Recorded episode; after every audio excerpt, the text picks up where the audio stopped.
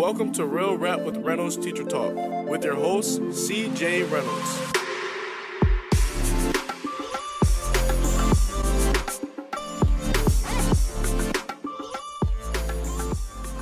there's a little spiel I do in the beginning. So if you're coming in, you know the spiel already. It's like when the teacher tells you to take out your notebook and your pencil, and you already know because you already paid attention and read what was on the board. So you can go ahead and just say hi to your friends, and I'm just going to tell people that are new what in the world they are tuning into, right? Because I realize that there's a lot of, for those of you that don't know, the responses that I get to these things and to my videos in general and my books, or book, uh, Teach Your Class Off now available on Amazon.com and everywhere book sales sales take place.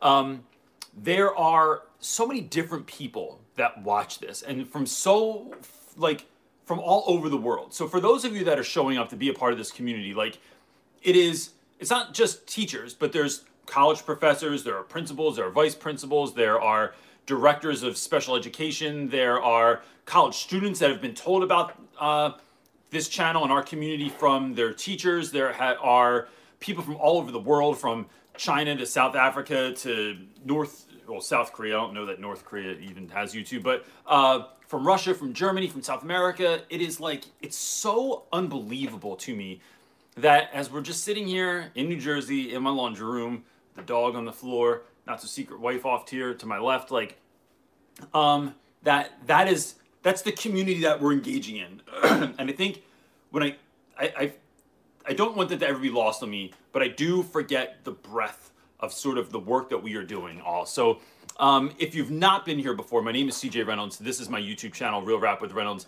And what Real Rap with Reynolds really is, is a community of educators that are trying to help one another to be the teacher they always wanted to be, or the teacher that they were called to be.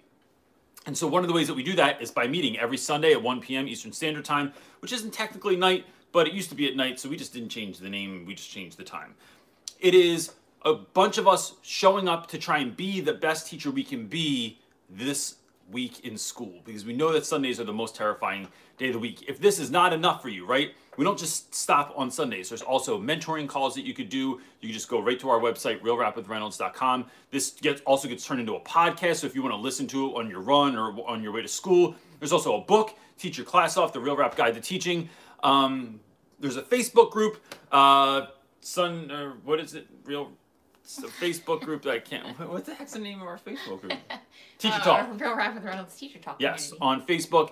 Um, yeah, and so that's that's kind of the gig right now. Um, if you are new here, also, all you have to do is drop your question in the uh, in the like comment section, description area, whatever the heck that flaming by thing Your is. word recall system is I'm really- firing on full speed today. I think it's partially because I'm excited to be here. Yeah. Like I was, Just I even teasing. said last night, like that having off last week was kind of rad because I just felt like I was ex- really excited to be here today. So, um, yeah, so I, I am excited to be here. I'm excited about my new shirt too. See this new shirt? Teach your class off with the spray paint on it. Bam. Um, I also think it's funny that has my head on it. So it's like someone would wear my head right on their heart. Actually, your heart's over here, but on the opposite side of your heart, um, right next to your heart.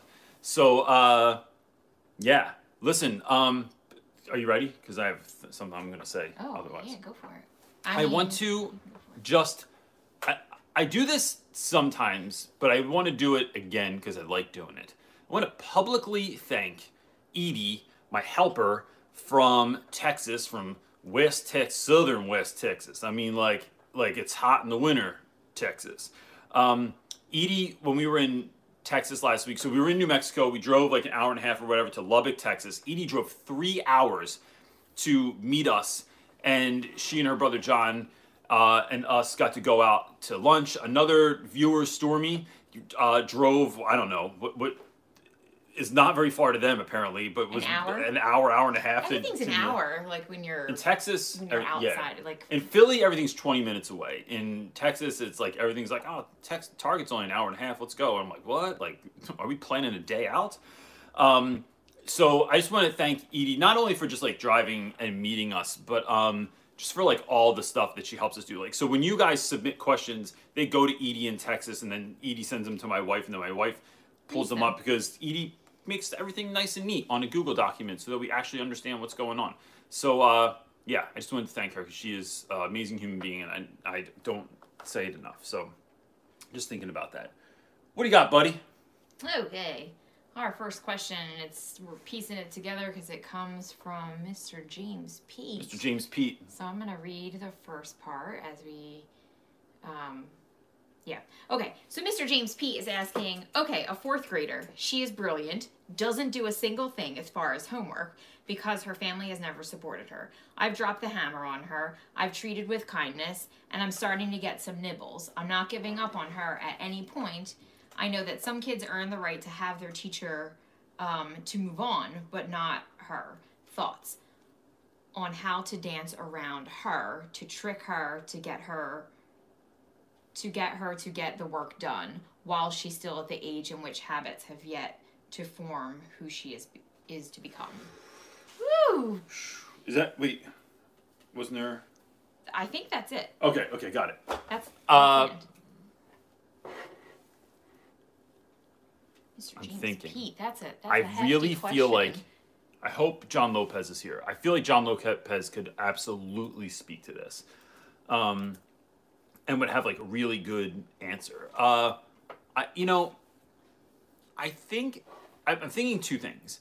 One is it's trying stuff like what you're doing right it's it's constantly trying to see what is going to get a kid on the hook right it's like when you go fishing uh, I, so i'm told i haven't fished since i was like 14 years old. But like um, when you're fishing if you use a certain type of bait and you're not catching anything you don't just sit there with that type of bait in the water all day right? If you try like cheese i don't know try a worm which always that's part of the reason i don't fish because it just seemed mean to hurt the worms and then it's like you know it's a sport i guess but like it's like throwing a football at the back of someone's head and telling them that this is a sport. Um, so if that doesn't work you try a lure. If that doesn't work you try something else and so there's all these different things until you realize that like oh the catfish in this area eat this like the bass in this area the trout in this area like this. So it's trying to find that bait that's going to kind of like lure children in. And I know that talking about luring children in is just creepy and weird to begin with, but It can sound um, creepy, It sounds creepy and weird. We're doing it for the kids, through the lens that you're for doing the best of the kids. I think you know, it's. I would do two things. One is just keep trying a lot of stuff, finding out more and more about that child, and then trying to bring some of those ideas, some of those interests into the classroom. And then um, it is about creating ownership in the classroom. I think it's it's like, well, you know, um, hey, I really need your help. Like you're really smart, you're brilliant, um, and I'm I take a really long time to alphabetize my papers. I take a long time to grade this thing. I take a long time to uh, could you would you mind helping me out by cleaning my board for me or I think kids always love that stuff. And I remember like being that age and remembering like loving when I got to grade something, when I got to put stickers on just the papers with the hundreds, um, when I got to you know, do any number of things like clap erasers outside. Man, I get to go outside like all by myself and clap erasers is amazing. But it bought an, a, a level of ownership, and I've done this before with students, and it really helps and it really works. I think the other thing is like Jim, it's about remembering that this is a long game and that what you're doing now might just be planting seeds uh, with, within a kid's mind or in their heart. And that you might not see the repercussions of what you're doing. But I mean, how many of you on here remember a fourth grade teacher and how they impacted you? And how many of your fourth grade teachers really knew the impact that you had on that they had on you? So what you're doing this year, you might not even see the result of it. But you know, I've had kids that like when they go to 10th grade and they don't like the teacher or they don't like you know, um, a, a teacher in general, or they're just don't get to be in my class anymore, that they hate that. And I'm not the only one. Like my friend Cho would still get like uh, she would get just kids that would come back from like next year's science class to her science class and be like, "Yo, they taught this today. I really don't understand it. Can you break it down? Because you always did this thing." And you're like, "Damn, I didn't even, I didn't even know you liked my class. I didn't even know you liked me." And I think that that is really worth remembering is you're playing the long game. So when she's in fifth grade, when she's in sixth grade, when she's in eighth grade, and you show up to her eighth grade graduation, like it's playing that long game. And I think too many of us forget that because we feel pressed, especially in a time of virtual learning. I see my students twice a week, and that's just not enough. So I have to like when I know someone's not growing at the rate they should be, I know that I got to keep on it, keep loving them, keep caring about them. Um, you're never giving up, but that the results might not come until later. What you got?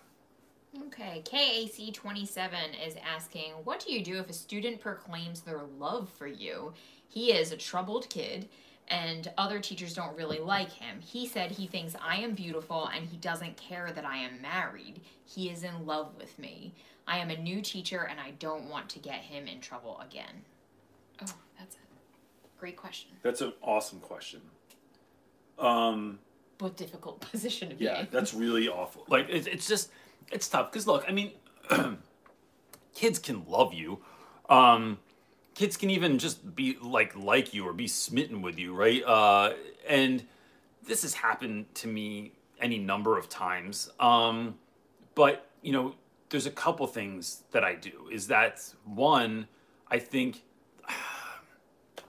I'm going to put a number of things out there. You know your situation best. So maybe go with the spirit of what I'm saying and not exactly what I'm saying. Like, not everything fits that you try on, so don't wear anything that I'm giving you that doesn't fit. I mean, that's a it's the best metaphor. That's a pretty good metaphor. Yeah, I liked it. Thanks. Um, I think like when dealing with stuff like that, it's important to let someone know, but it's important to let the right person know. So, right, like if they keep getting in trouble and they don't get along with the system principal, maybe that's not the person to go to. Maybe look for the social worker, the counselor, another teacher that they're involved with. But like you, you definitely want to note, have somebody else in this that knows that hey, this thing happened, um, and I just want to note that this happened. Like I don't want to keep it in in hiding because let's say some let's say somebody goes too far. Let's say like like and I'm not one to play the fear card usually. Let's say some kid, I don't know,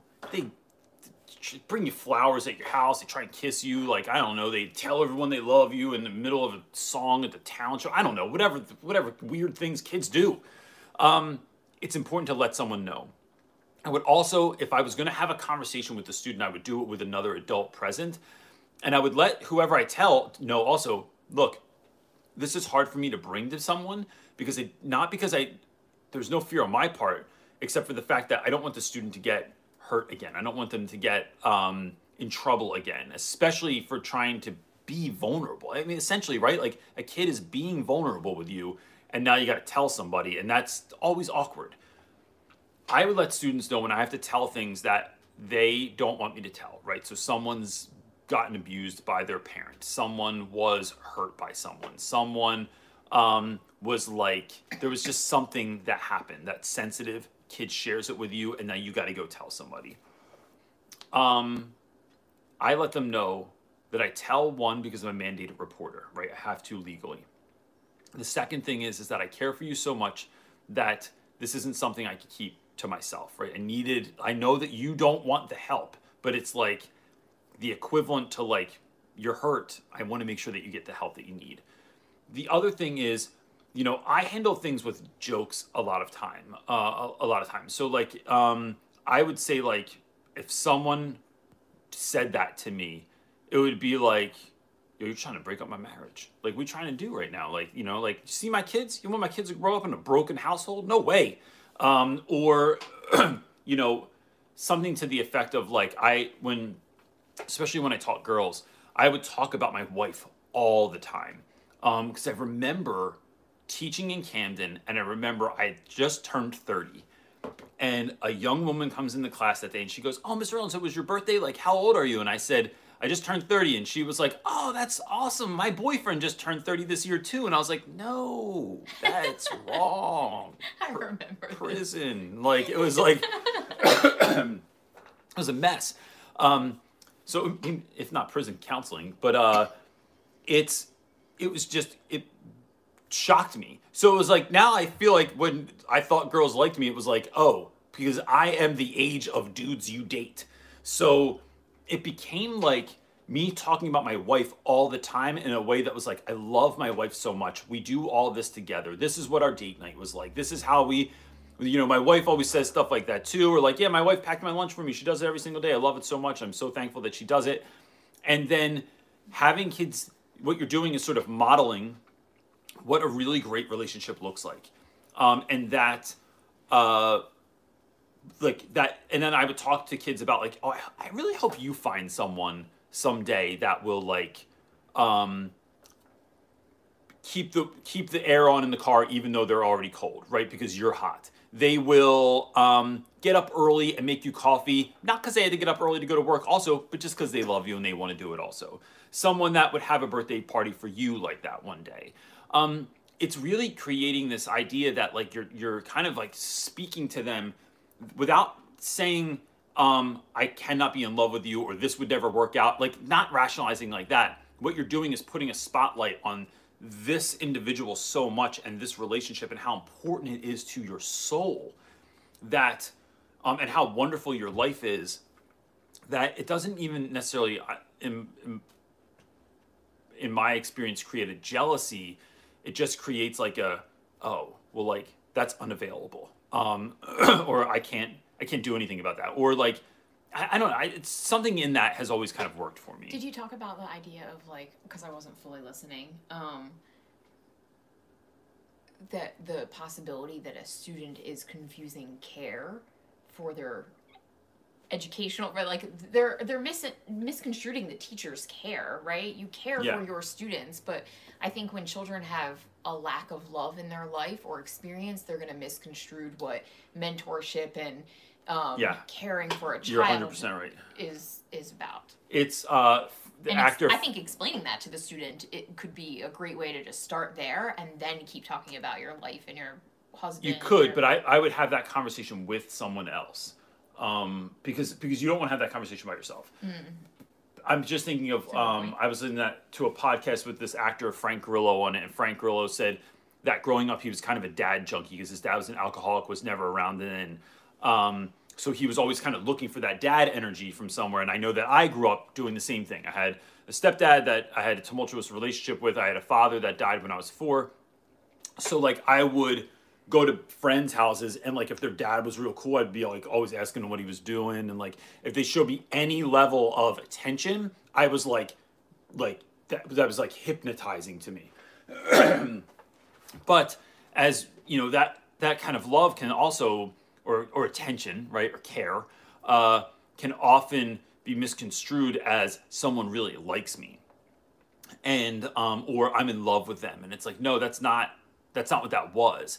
And this is a thing that t- scares teachers all the time, right? Like we're, we're always talking about this, where teachers don't want to get close to students because they're afraid something like this is going to happen.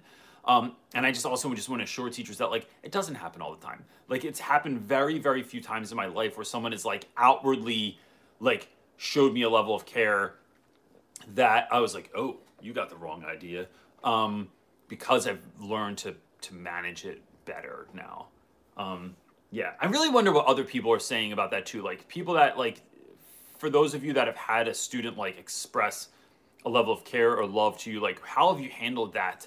Um, because I think that there are very clinical ways to handle, and I'm going to be finished talking about this in a second. I don't want to just go on and on and on, but like there are what I'm trying to get away from is in all the things that we're doing here, gang. It's like there are very like clinical ways to to deal with that. To like call the parents, to tell the office, to write the kid up, to make note of it because if something happens, like I get all that. That all makes sense too, and I'm not saying it's wrong.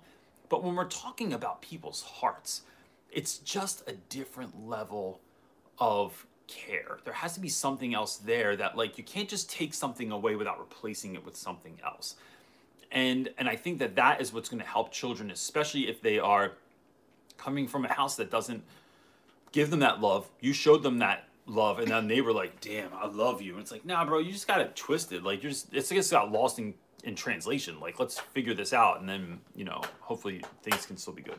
I just want to say because we're interested, um, Little Space Freckles. She's at a Tony Robbins uh, seminar. She's like, but I took a break to come be with my fam. Yo, it's one of my dreams, girl. That's what I said. Let that. us know how it goes. I would love to go to a Tony Robbins thing, man. Jealous.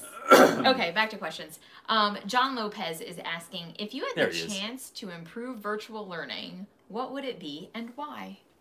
Mm. Great question. If I had a chance to improve virtual learning. Um,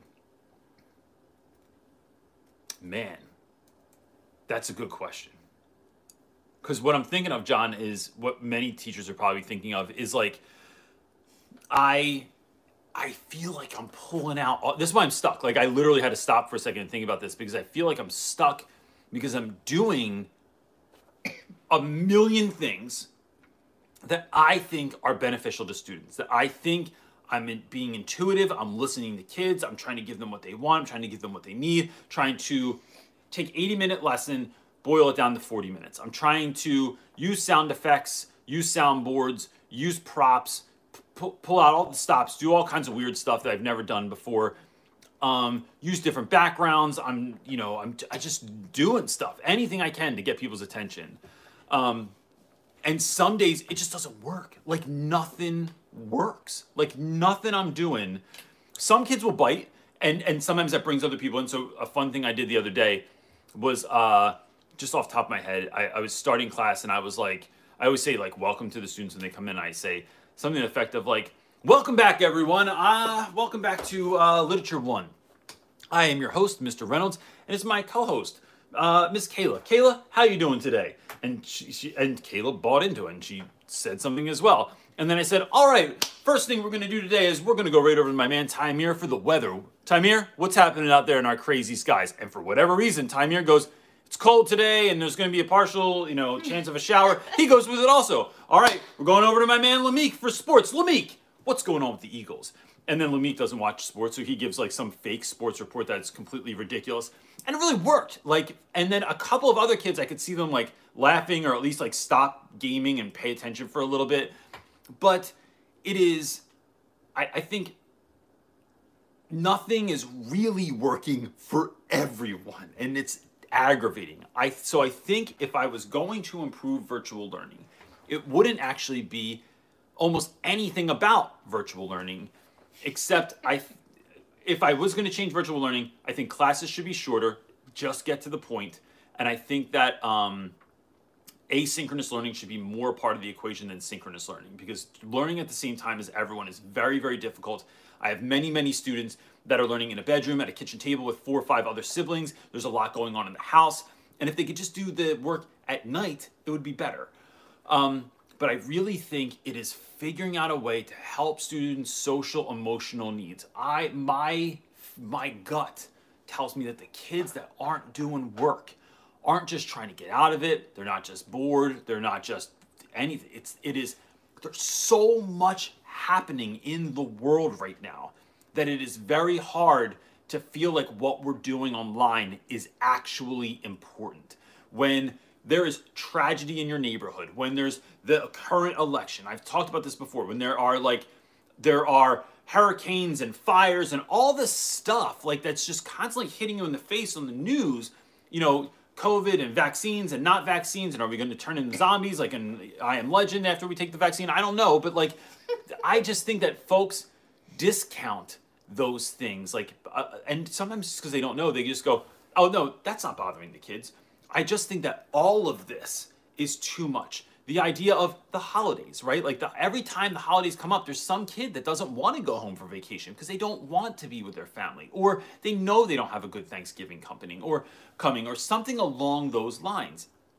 So um, that's what I'm just thinking about, and like, so I think it would be more attention on building kids' confidence, on letting them know that they could do it, and on showing kids an expression of care that would know that this is like it's all going to be like let's let's work on your heart and then we can start working on your head I think that's so true for almost every situation with students. It's always the social and emotional care that's like it's the answer that people don't want for things in education. I think a lot of times, but it, I think it's because it's a slow, long process, yes and it's not a clear direction. Yep, But it and- is always the answer. but the dudes that i'm on so like i had a call the other night with with a mom and i'm not going to tell any you know uh, detailed information but like what we talked about like her student wasn't doing well and what we talked about i was like dang like i didn't know that the kid was going through all this stuff like because you're virtual you just you can't you can't you just can't connect i can try And I do like I put kids in breakout rooms. I talk to them during different periods and stuff like that. But like, it's very hard to really get all the info that you usually have, um, and it just makes you get it. It's like, oh dang, like that's why you're not doing well in class because you're you're fighting demons that I didn't even know about. What you got, buddy? Okay, Rosanna Martinez is asking, I am a brand, in capital, brand new teacher with no previous resources. Bring it. I searched the internet for lesson plans but can't find quite what I need. What website do you recommend for reliable lesson plans? So let's do this. I'm going to tell you two things, uh, Rosanna. Um, reminds me of that song. I'm sure that you get that all the time. But uh, there's two things that I would say. One, can anyone, if you're not paying attention right now, I'm going to ask you to pay attention to me real quick because we're going to help somebody out real quick. Can you put in the chat um, any websites that you use that are free, right? So not like like teachers pay teachers is fine, but um, when you're a new teacher and you are starting from zero, we all know that you don't have any like you don't have that's an extra expense. So is there what do you know that's free that can help? I would say New York Times is one of my jams.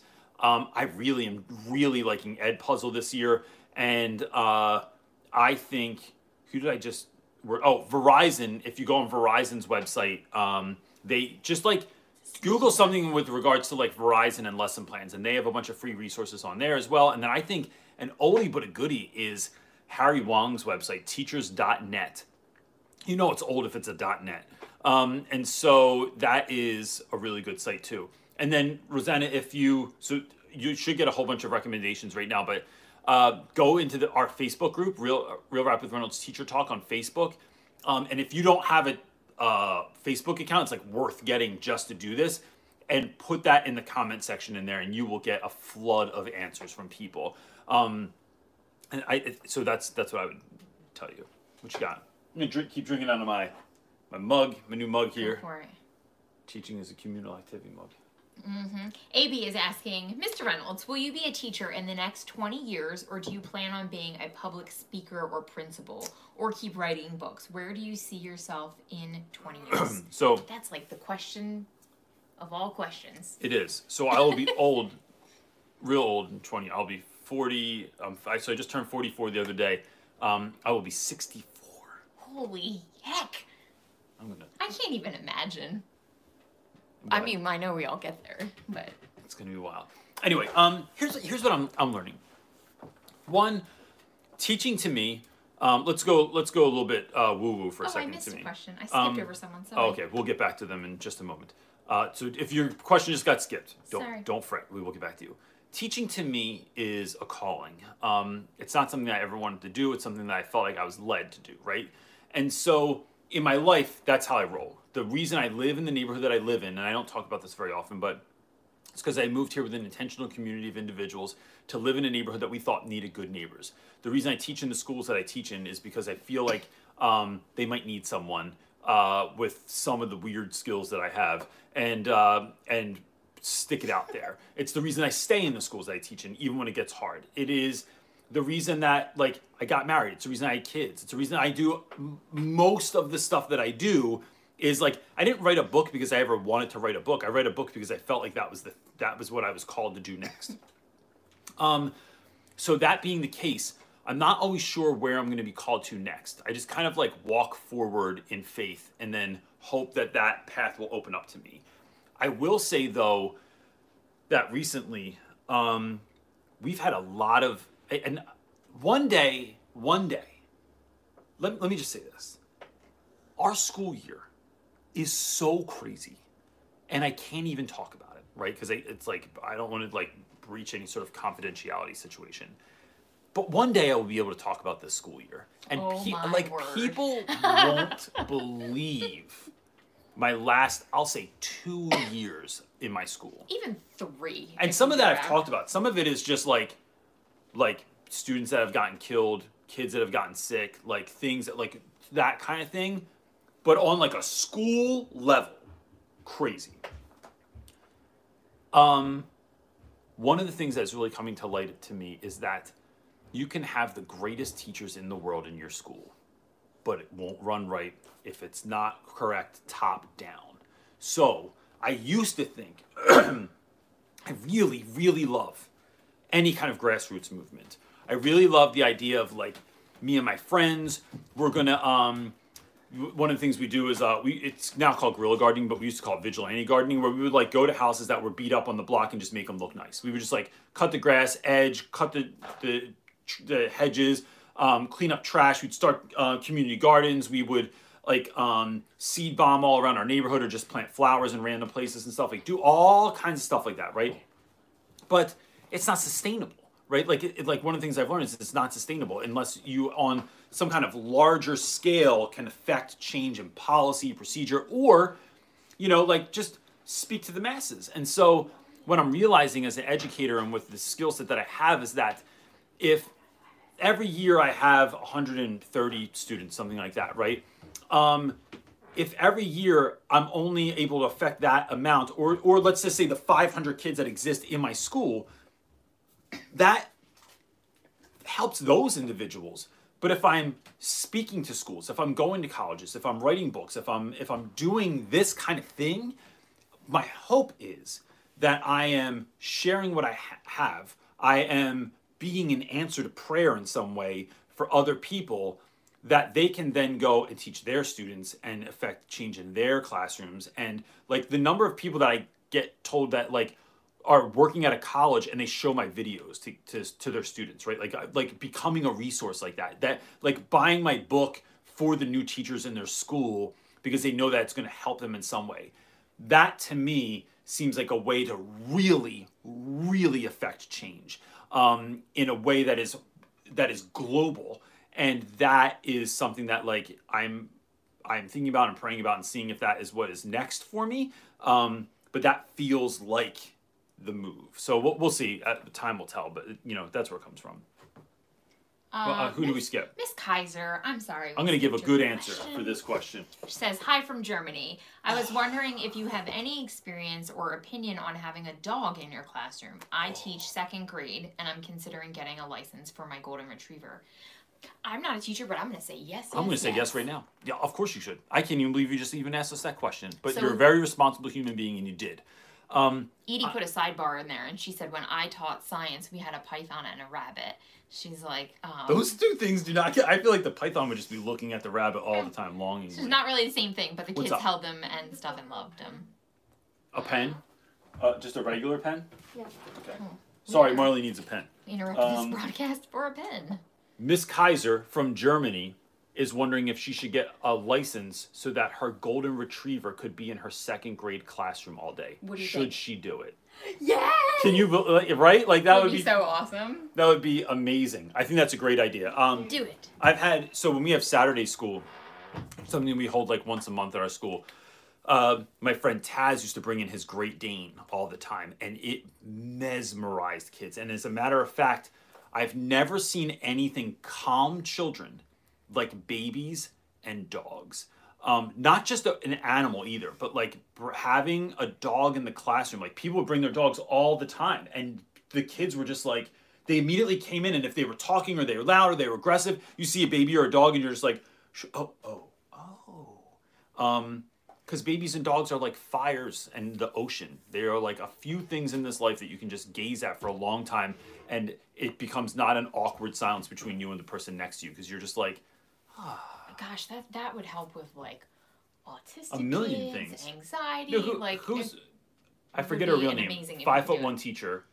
Remember after the shooting in Florida, we were I was talking to her and she said they they got dogs in their school that just walked around because it Yeah, was helped social mhm. emotional needs for kids. Yeah, amazing. Do it. If you that was a great question. it. I'm Um, let's get a dog for my classroom now. Okay. You could take on. Technically, I mean there is a dog in my classroom right now, but you know. Not really helping any students, but yeah. Okay, Classroom Confidential is asking A third of my students aren't handing in work. Emails to their parents and conferences haven't worked. They are just checked out. Thoughts on encouraging them to be accountable to themselves, if not to me? All right, this is a great question. I love this question all the Uh, time. can I just say, because I feel like there it wasn't, was it Edtopia? Ed, I don't know. Yeah, yeah, One of those. Ed, like, No, it was Etopia. and people um they in the beginning of virtual learning they didn't they posted an article that was really interesting that and i just think it's so smart and and people aren't taking this into account um that what we're asking kids to do online, like even your students, and even as easy as you make your class or as simplified as you've made your class, that Thank you for changing that word. you're welcome. Um, that the the kids just don't have the executive functioning uh, like ability to even do what's being asked of them. Like it's scientifically sound that they don't have that ability yet. Like it's not developed. It's hard enough for teachers to do what is being asked to have the executive functioning to match the needs that are being asked of them. That how can we expect these students to do that when cognitively like that hasn't even developed yet fully for them. Yep.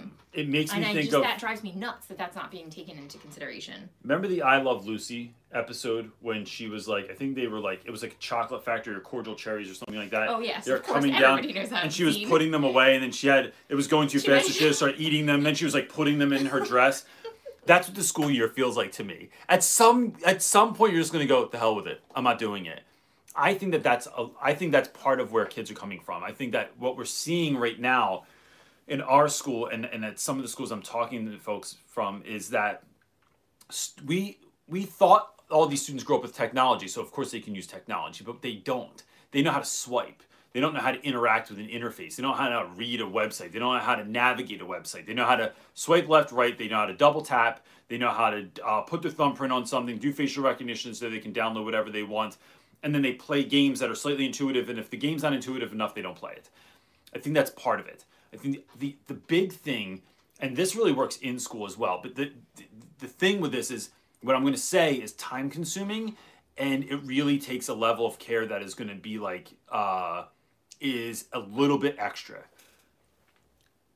I think that talking to students about what they're choosing to do now is only important if you can tie it into what they want later.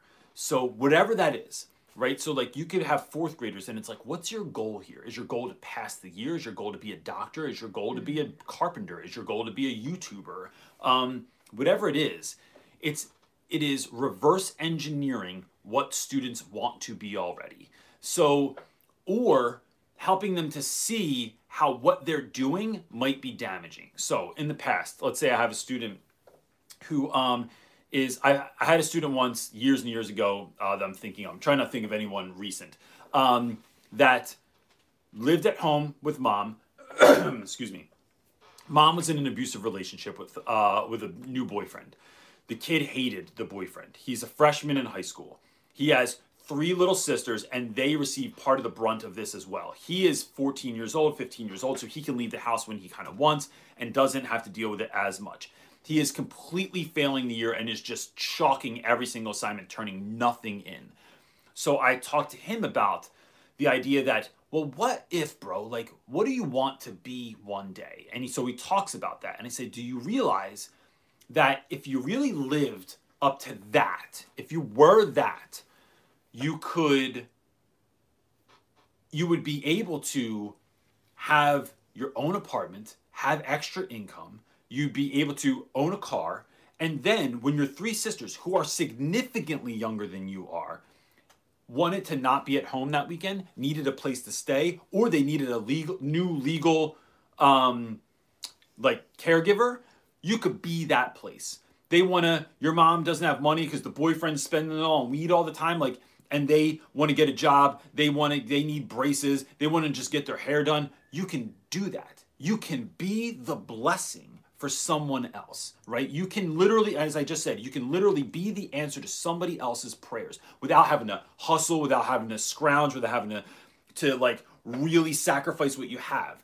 So what you're doing right now is when you don't do work, because it's it is a simple pyramid situation, it is a step process. You do well in high school, even if you don't like it, it's part of a game. That allows you to play the game and to do well in college to have the ability to do well in college, make the money to be able to do it in college, to not have student debt when you're done, then you can get the job that you want, you can live the life that you dream, and you can bless your family. Because right now, what you're saying, what you're doing is you're failing. And when you fail, what's going to happen is you're going to end up living in the basement next to your mom's Christmas decorations, and you're going to have to listen to this nonsense because if it's not this boyfriend, it's going to be another boyfriend. And then what is the example you're giving to your three younger sisters? Because now they're watching their older brother who just chalked it and didn't do anything, lives in the basement next to the Christmas decorations, and is like twirling a sign in front of the local tax place as a job because he did not play the game of high school.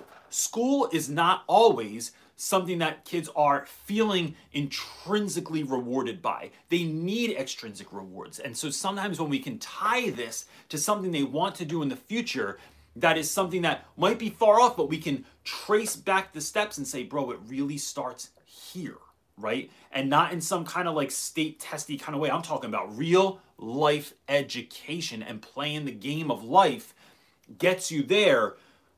That can change the way kids look at stuff. It can change the way that you can say, do you want to buy your mom a house one day or at least be able to pay her rent?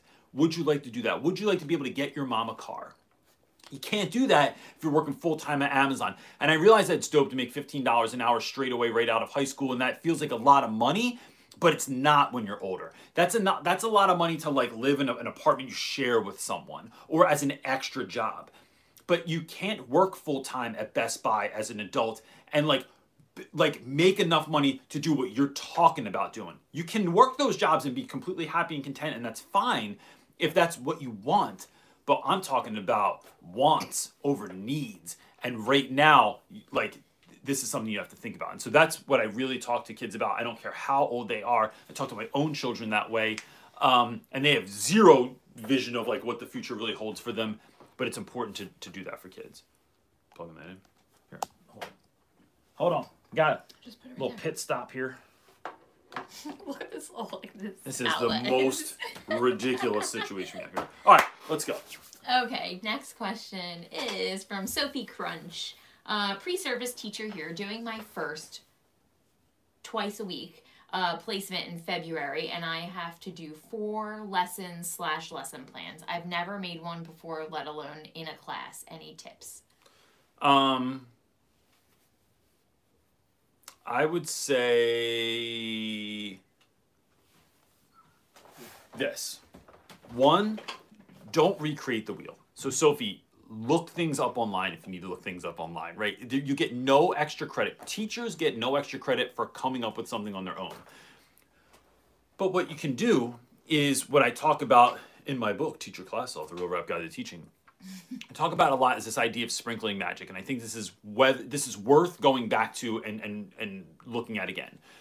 Sprinkling the magic means that so the other day for my birthday, my wife makes me this incredible cake, and at its core, it's just a cake, right? She bought like Duncan Hines like cake mix. I don't know what It was the chocolate cake, just Yeah, plain it chocolate just- cake. Yeah, fudgy. So it was cake. that, and then it was a layer of brownie, and then it was a layer of chocolate cake on top of Mm-hmm. That. In the middle was some kind of like chocolate. Well, it was all boxed cake, but I made my own buttercream frosting, like chocolate frosting. Is that what was in between the stellar. layers? Yeah. And then it was on the top, right? Yeah. Mm-hmm. Too. That's what you iced it with, and then you like shaved chocolate I on the did. top of it. That looked remarkable. And then like it was on a nice platter, and it had beautiful candles. It was a box cake. You know what I mean? Like so, Here's like my cake. like the less there it is. I made it. It was freaking beautiful. Um, the the lesson there, I think, is lesson plans are boxed cake. Just buy the box cake. Get the box cake from somewhere. And then what your job as the educator to do is to sprinkle magic on the top of that box cake. And the way that you do that is by knowing your students, by and if you don't know them that yet having a sense of like what does it really mean to be in fourth grade in 2020 not in 1987 when you know like when i was in fourth grade uh, damn 87 yeah um it is like uh it is looking at who students really are now and then trying to make this something that everyone's going to like. So it's like and that can be like substituting examples for examples that the students are going to know. It's about once you get to know your students it's about saying like okay i can look at this lesson plan but how do i make this into something that's more tactile? Because that's this period that i have right now. And then the next period is more like quiet sustained workers that can just work on their own. This this next class is a group that like uh, group work is their jam so it's about figuring that piece out which you, you won't know until you really meet your students. But it i really feel like it is just getting the lesson plan. Um, look up great lesson plan for learning your times tables. Uh, you know it's or looking at resources that already exist or like i said going to our facebook group Real Rap With Reynolds teacher talk um, and becoming a part of that seeing what other people are doing and then using it but sprinkling your own magic on it right um, a house is a house but what makes a house into a home really feels like it's the extra stuff you do it's the color of the paint it's the style of the furniture and what does what do all what does all this furniture that i did not make myself pulled all together in the right order makes it feel like magic. Um, that's what sprinkling the magic is. Uh, you know, it's uh, it's you know, a guitar is a guitar, but what are you doing with it is the thing. I didn't make my own drum set ever, but I can rock a pair uh, a set of drums, um, and but without having ever like made a drum in my life. So that's what I'm thinking of. Okay, next question comes from Chet uh, Hinton. Mr. Reynolds, I just started a school as a IA and I am terrified to make a mistake. I think my fear of messing up is keeping me from taking any chances. Do you have any advice? Thank yes. You. My question to you is this What is the worst thing that could happen? You will not catch on fire, right? And so I think that teaching is a confidence game. It is more a confidence game than almost anything else. And the way that we gain confidence is two ways. Is one by playing to our strengths. So not thinking about like I I have I try to get better at stuff that I'm not really good at, but the way that I really get better at it is by systematizing it, right? So like um I've learned that that's a strength of mine is like I am. my wife and I just had a conversation about this this morning. I am extremely systematic, like extremely scientific. When I wake up in the morning, the morning routine is basically the same thing every day. When I exercise, I run the same freaking route every single time. Like, um, because I like the feel of that routine for me. That works for me.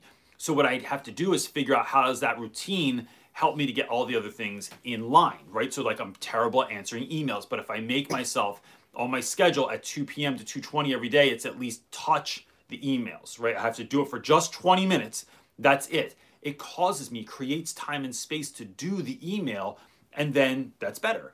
So it is playing to your strengths, number one, and not worrying about things that you can't change in yourself, right? So, like, I cannot change the fact that, like, I like using humor for everything. Like, I just, I can't, I can't be a, a different way. Like it, it's just not who I am.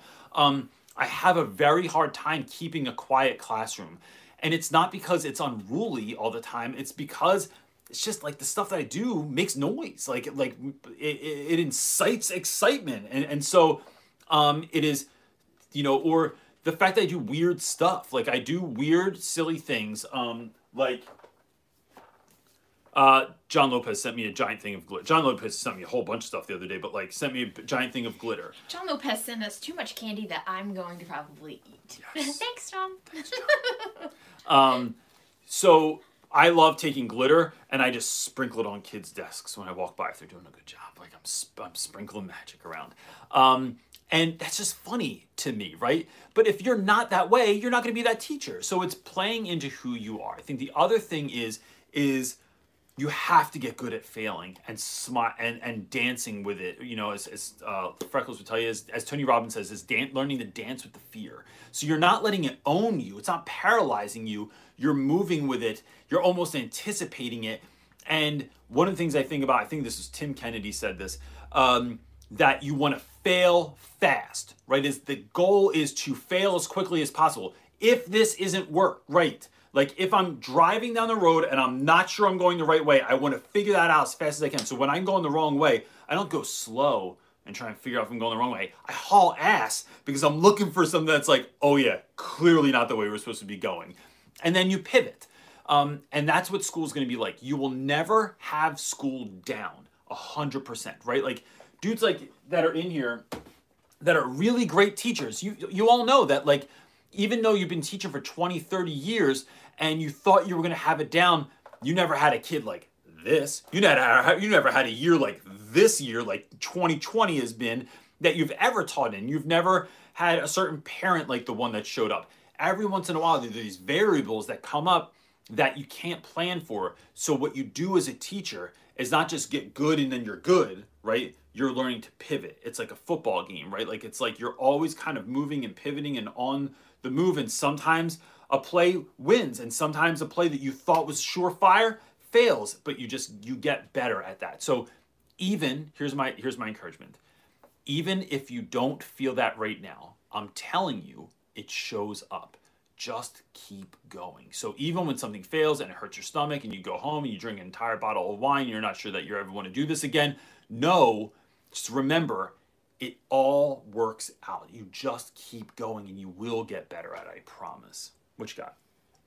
Um oh I wasn't prepared.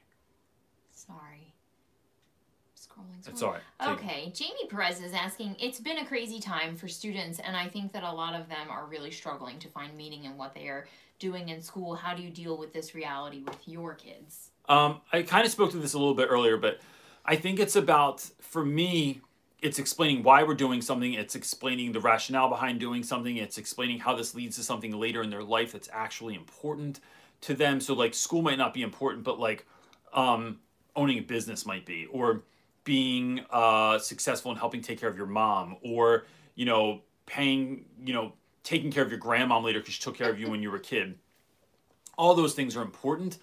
Um, and I think one of the things I try and show students is like almost creating a sense of like, guys, look, it's not every day you show up and there's all this work and all this things going on. It is simple and to the point every day. Every week you can get this many points, we'll say. Like I've had to I've had to like incentivize everything by points this year, which is not what I want to do, but it's like the only thing that's working right now. So it's like here's your do now, it's worth this many points. Here's your journal entry, it's worth this many points. Here's your the thing we're gonna do before we read, pre-reading, whatever activity that's worth this many points. Here's the Edpuzzle, the Kahoot, the Flipgrid, the reading lesson, whatever it is. These are all the points. These points, you have this many a week. After the end of the week, this many weeks, you have the end of the trimester, and it's here we are.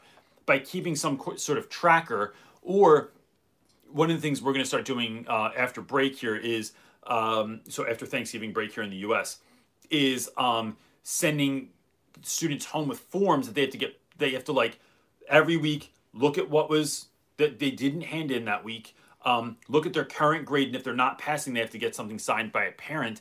And that's really just to create that communication so that the kid knows, like they're checking in. I don't think kids check their grades enough. Some kids do it like like obsessively, and then other students are like, "Yo, what? I have a 20? Like I I didn't know that. Like I did the work." And it's like, "Yeah, but you cheated and you hand in terrible work. Like if none of the answers are right, I can't give you credit for it." Um, it's about doing some of those things I think that are like gonna help kids learn. Here's the other thing: some kids just have to learn the hard way, right? Like they are going to do stuff that is um, they are going to play the system. They're going to they are sometimes lazy. They sometimes don't see the value in something. But I just refuse to shift course. It's like this is the game, bro. Like if you want to not do work and then at the end of the trimester you're going to try and hit me up with the email with here's all the work that I missed during the trimester. It's like no, that's no. It's due on time. Like I said, there's no late work. I've said it every single day. Um, I don't do makeup work. I don't do ex- extra credit at the end of the trimester. I don't do uh, any of that stuff. So it's like sticking to your guns and having kids like with a level of grace. That, that that's a whole nother conversation. But it is like having um, like staying true to what you're saying, and kids will figure it out. All right, we're just gonna do a few more. Got it. Um, Erica F is asking, feeling the burnout from report cards last week. Any tips on not feeling overwhelmed over final grades for the quarter and getting messages from students um, and parents about their grades? Yeah. So Erica, some of the things that I do is one, um, I send home periodic emails letting parents know where their students are. Right. I don't just wait for uh, the other stuff. I also let parents know that my my online gradebook is always up to date. Um, if not on Wednesday, like have a day every Friday by the by Friday afternoon, everything's up to date. All the grades are in there. Um, it is creating spaces for students. So like I don't give extra credit at the end of the semester, but I do give extra credit projects intermittently throughout the trimester. So we run on three trimesters. Um, it so like when guys go, yo, yo, I need extra credits. Like, dude, I already I gave you the opportunity, right? But you didn't take it. Now we're at the end. There is no opportunity for that. Um, or the opportunity that's there isn't going to like skyrocket your grade 30 points so that you can pass. It's also um, creating like documenting those things so that parents know like, hey, look, there's nothing they can do now. Going forward, though, know that I let them retake any test or quiz every Wednesday when they're you know after school. They can come. In, I have office hours from eight to eight forty-five every morning, and from four to four forty-five every single afternoon. If they if they need office hours besides those times, all they have to do is email me. We can set up a time and space to be able to do that. Know that all my grades are always up to date. Um, let me ask you, mom or dad, what is something that your you think your student would benefit from? What did they really struggle with this trimester? Let's look going forward. What's actually going to benefit them instead of looking back at what they should have done? Let's look forward at what they can do. Um, it is, and then for you, I think it is. Um, I don't do grades right up to the end of the marking period. My grades don't aren't due until December third. They are stopping on Tuesday. Tuesday's it. I will not take any more work for this trimester as of Tuesday because there will be some late work that comes in, but that's going to be kids that were sick, kids that were not in school, kids that had computer issues. Like you keep space to be able to do like take care of some of those loose ends, but my grades always stop about a week, if not two weeks before the end of the trimester. Um, and then burnout for yourself, it is literally taking more space. I swear I cannot think of another job except for teaching where folks sort of reward themselves and their colleagues for burning themselves out, right? It is like a badge of honor. Like I worked 18 hours this week and I work every single weekend and I never take a day off. And it's like, I was in a meeting recently where I told people at school that I refuse to work outside of school hours anymore. I work from 8 to 4 every single day and I have lunch from 12 to 12:40 and from 12 to 12:30 at least I am taking time off, walking my dog, talking to my wife, making coffee, playing with my kids, doing Fortnite, watching a show with my with my children. I am taking those times off because what that does and then I'm I'm also practicing Sabbath every Saturday now. So like um and for those of you that like to me what that is is like taking a hard day off every Saturday where I'm not doing real rap with Reynolds except for mentoring calls and I don't do anything for school. And what I'm finding is taking that breath, taking that space is really like rejuvenating me on a level that I can show up on Monday with an average lesson plan and and feel great than show up with a great lesson plan and feel like crap. I'd rather go into school with an average lesson plan and be on 11 than I'd then go into school with a lesson plan that's on 11 and a feeling that feels like a 4. Um, I just think that that is always the move. You're to have better conversations with parents, with students. You're to have more grace for people. You're to have more patience for people. You're to not get as overwhelmed because you're you're feeding yourself so that you can expel that energy when you need it. What you got, buddy? Oh, you over here texting. Oh, you or you're in the uh, you're in the chat. All right, I'm gonna drink some of my delicious water out of my uh, new uh, Teach Your Class Off. Because Alex Q, I guess, Mug. apparently is a teacher in Finland, and uh, Mr. James Pete's like, "Oh my gosh, I have a million questions," and I Mm. said, "Oh man, you don't even know what you walked into, Alex." Everybody Q." loves Finland. Uh, okay. Um, these two we're gonna kind of squish together, and then we've got one other one. So Let's do it. I'm gonna read both of them, and then you can. Answer. I have one hair that is just not cooperating. Okay, F. Weber is asking, I am in college and I want to be a SPED teacher. I am it. in a literature course and I am enjoying it. If I switch my major to English and get my license in grad school, could I still get hired? That's one.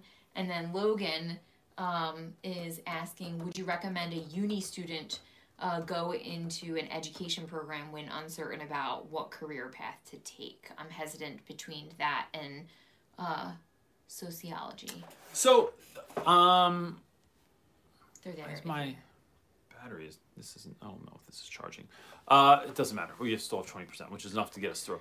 Um, I think, with regards to the first question, you can still get it.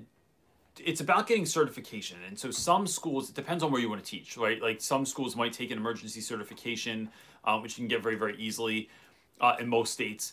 Um, but it's like it's going to depend on where you live and what kind of school you're willing to teach at. So you could still go to grad school, but I also think man, going to grad school and teaching for the first year, it can be really, really difficult. So just make sure that, like, I'm not saying it's impossible and that can't be done. It is about learning how to prioritize your time so that you can do that uh, effectively. Um, with regards to Logan's question, which is similar, um, which one would you take? Logan, I think it's going to come down to like that sounds like a like a question for like an advisor.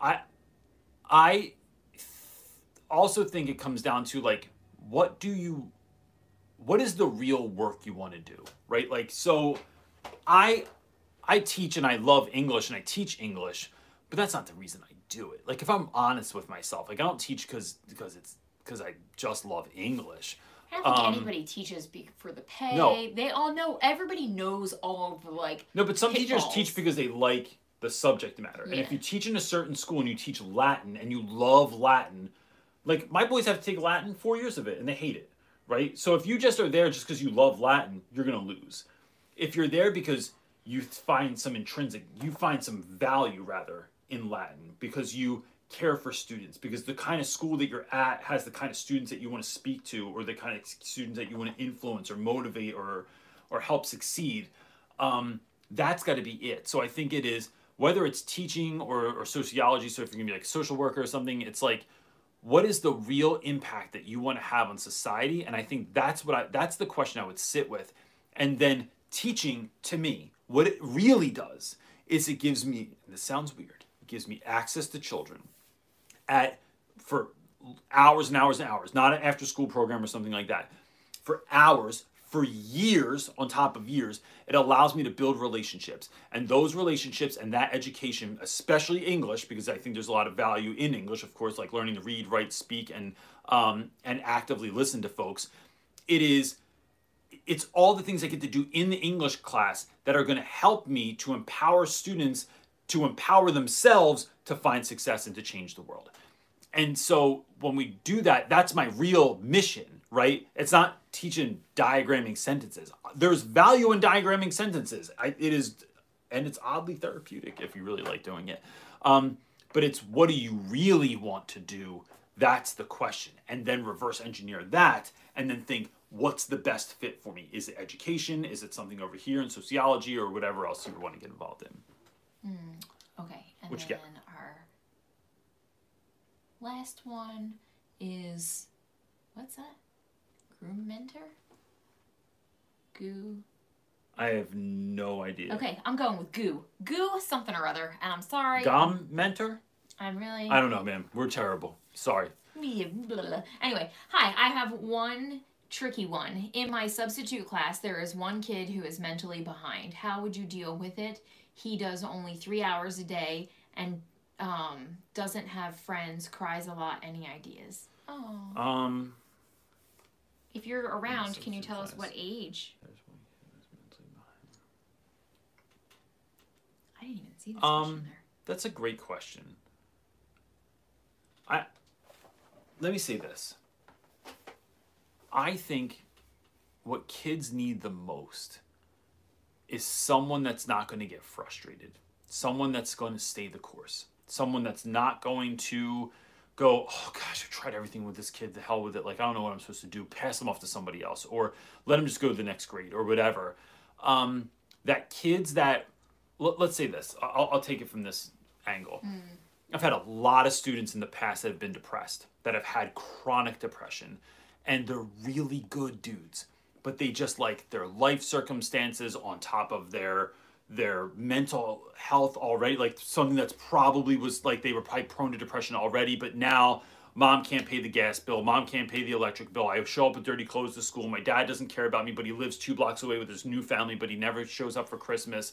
Um, I am a little bit of an awkward teenager, and now because of my my because I'm kind of a, a soft person. Oh, um, this child is 10. it okay so but that's this Yeah. could still absolutely play into that you know because when i show up to school and it's awkward and someone makes fun of me and now i just feel like even more like crap because they're just affirming how i already feel about myself it's having students like that and then they some days are doing great and then they're going to do terrible again. And then some days they're going to do a little bit better and then they're going to do terrible again. And then something's going to trigger them and then they're going to start crying again or be sad again. It is even if it grates against your soul, being there for a child and realizing that th- same thing I say all the time that your attention is more important than your advice. It is sitting with someone, is being there with someone, is never giving up on someone, it is always being patient with someone, it's always being kind to someone, and it's speaking truth to whatever they're saying when you can. So some kids that are like, I'm just depressed because like, you know, I'm just like, I've had kids that are just like, uh, I'm thinking of someone individual it, it specifically, but like, you know, I'm just fat and like, I'm just like not good and like no one really likes me and I don't really have any friends and like, you know, I just like suck at school and it's like, all right, I can listen to that, right? Sometimes my attention is more important than my advice, and I just listen to that. And sometimes I got to go, bro. I just need to stop you right there because you're just you're lying, and I just want to make sure that we're not lying. That what we're saying is we're doing here is finding our truth. But then when we're speaking lies, we got to stop because you have B pluses in all of your classes, right? So let's just say right there that that's like not a terrible student. A terrible student has a three. Um, a terrible student doesn't do homework. He doesn't not someone that does homework and gets some answers wrong because they tried and they failed because they're still growing and becoming because we're always becoming. That um you're ugly, bro. I'm not, you know, that's for you to figure out, but like, you know, uh it is there's someone for everyone in the world. Um and what are you rating yourself against that you're deciding that you're ugly? Um, when you say that no one likes you and that you don't have friends, you sit in here and have lunch with me every single day, and every day there's about 10 of us that talk about the same things every day and go around and we laugh and we care about each other. So I don't know that those are dudes you play Fortnite with out of school or you go play basketball with, but like I'm just saying in this circle, we what do friends do? They sit around, they laugh about one another, they support one another, they help one another, they tease one another, and that's what we do. Looks like friends to me. So it's sometimes helping kids like change the narrative, right? That's what's happening in most of us all the time. That's what happening is that limits teachers, that limits students because we have this narrative in our head that I'm not that good, that I am too young, too short, I'm the wrong I'm the wrong color. I teach in the wrong neighborhood. I don't have enough supplies. I don't have enough parental support. The kids don't like me. My dad did, always told me I was a failure, and so I probably am a failure, and I shouldn't be a math teacher anyway. And like, it's all that false bullshit that you're telling yourself in in that narrative that sometimes we need someone to stop us and call and speak truth to the lies that are being told. So I think those two things, and you can do that with love. It doesn't not have to be assertive, but it can be. It depends on the kid, right? Like I know you, the longer you teach, I feel like you get, you become more intuitive as to like who you can raise your voice with and who you'd never raise your voice with. Who just needs love and affection all the time, and who needs to go, yo, not talking about it again. See what I'm saying? All right, thank you. I care about you. Don't do it again. I'm putting gum in your hair.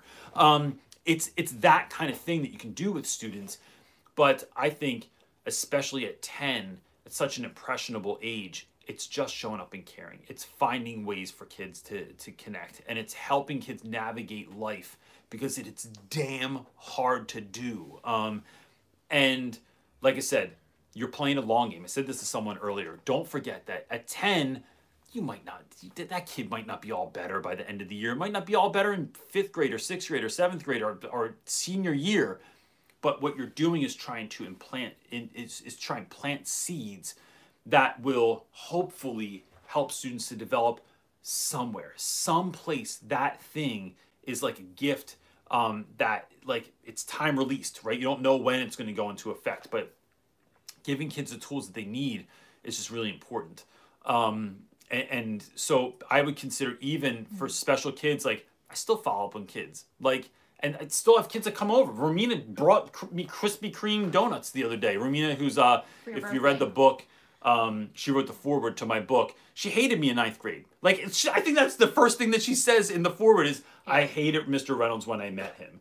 Um, and now she drives over to my house yeah, she uh, watches our dog when we go on vacation yeah. and stays at our house. feeds my fish, like, you know, brings me Krispy Kreme donuts on my birthday. Like, long it is a long game that we're playing here, gang. And so I just think that that's important to remember that even in the midst of COVID, even in the midst of this, this one year that is, or year and a half that's going completely awry in education, it's going to be all right. like it's a year and a half, right? Like how many kids in the world don't get any education for a year and a half and they still figure it out? Like, well, it'll be all right. We're talking long game though.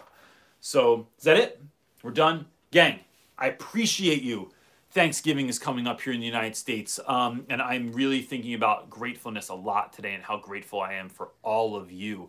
Um, this week, can we say that this week there will be will there be merch? Yeah, there will be some. I'm not so sure. The clothing part is the hardest part. We're having a hard time with clothing. Hoodies are like you, we get them made in Germany. Is no, the only no. place Okay, that we can let me get them. explain this. Go ahead. So we want to do a merch is like a drop ship company. Merch, like Um, this shirt right here, and or we're really particular, and keep talking. I'm the just keep showing sweatshirts merch. that we want are come from Europe, and because of COVID, we can't get those. So I want to be able to offer good stuff to people. So it's coming. We're like testing all these. Like once, so a lot of these are gonna be up soon because. Yeah, but look at this one. I don't know if it was me or they. It's backwards. They did this one backwards. That was them. That's. I don't. I don't. Yeah. Get your class off travel mug. So I'm working it out. I don't want to sell subpar products. I want a sweater. Yeah. cool. Oh, Future great. So if you have things that you want, let me know because I can. I can. We can do anything. So bubble Erica microphones. Whitechurch, I see you. I need a hoodie. Me too. Day of Classroom. I'm. I want good quality hoodies though. I don't want cheap hoodies. But some of this other stuff will be on there hopefully this Or week. Like hands on a stick. I've got new stickers coming. That's big. That's Made in. America. Uh, I, I'm trying. That's a big thing. And So what we know, want is not just made in America, but also so ethically, like sourced sourced materials like and all that of stuff. that stuff is really important, which is really hard to do unless you have a boatload of money to put up front to work with. So a lot of those things you have to pay like however much on the front end, so then it, you own it, and then you're shipping it out. Versus a dr- drop drop ship. I, I live in a row home, so it's like the idea of having some things warehoused in my house is just not possible. So even if that doesn't happen now, that is ultimately the goal. But we need to make the money to be able to invest the money to be able to do the thing. Um, and we're also partnering with like local companies, like people that are like making my hands on a stick, people that are making my microphones for me, people that are making Daily classroom. um, we will. I'm gonna have the hand on the stick. Will be on the website literally by the end of this week. I have everything ready. I just have to get Edie's brother to throw it up there for me. But everything's ready. That those sort of things will be up very, very shortly within the week. And then we'll. I saw. I saw the word infomercial. Someone said. Then we will have an infomercial. Um, have I got a deal for you? Tired of walking down your your aisles? I have a whole idea for like a million infomercials actually. But cool. Yeah. We good? Yeah. Gang, it's good to be back. Have a great Thanksgiving, There's some great questions. Yes, have a great Thanksgiving. If you don't celebrate Thanksgiving, have a great Thursday. Um, and we will see you next week, 1 p.m. Eastern Time. That's it. Yep. Peace. Adios. How do I turn this off? I forget every week. How am I so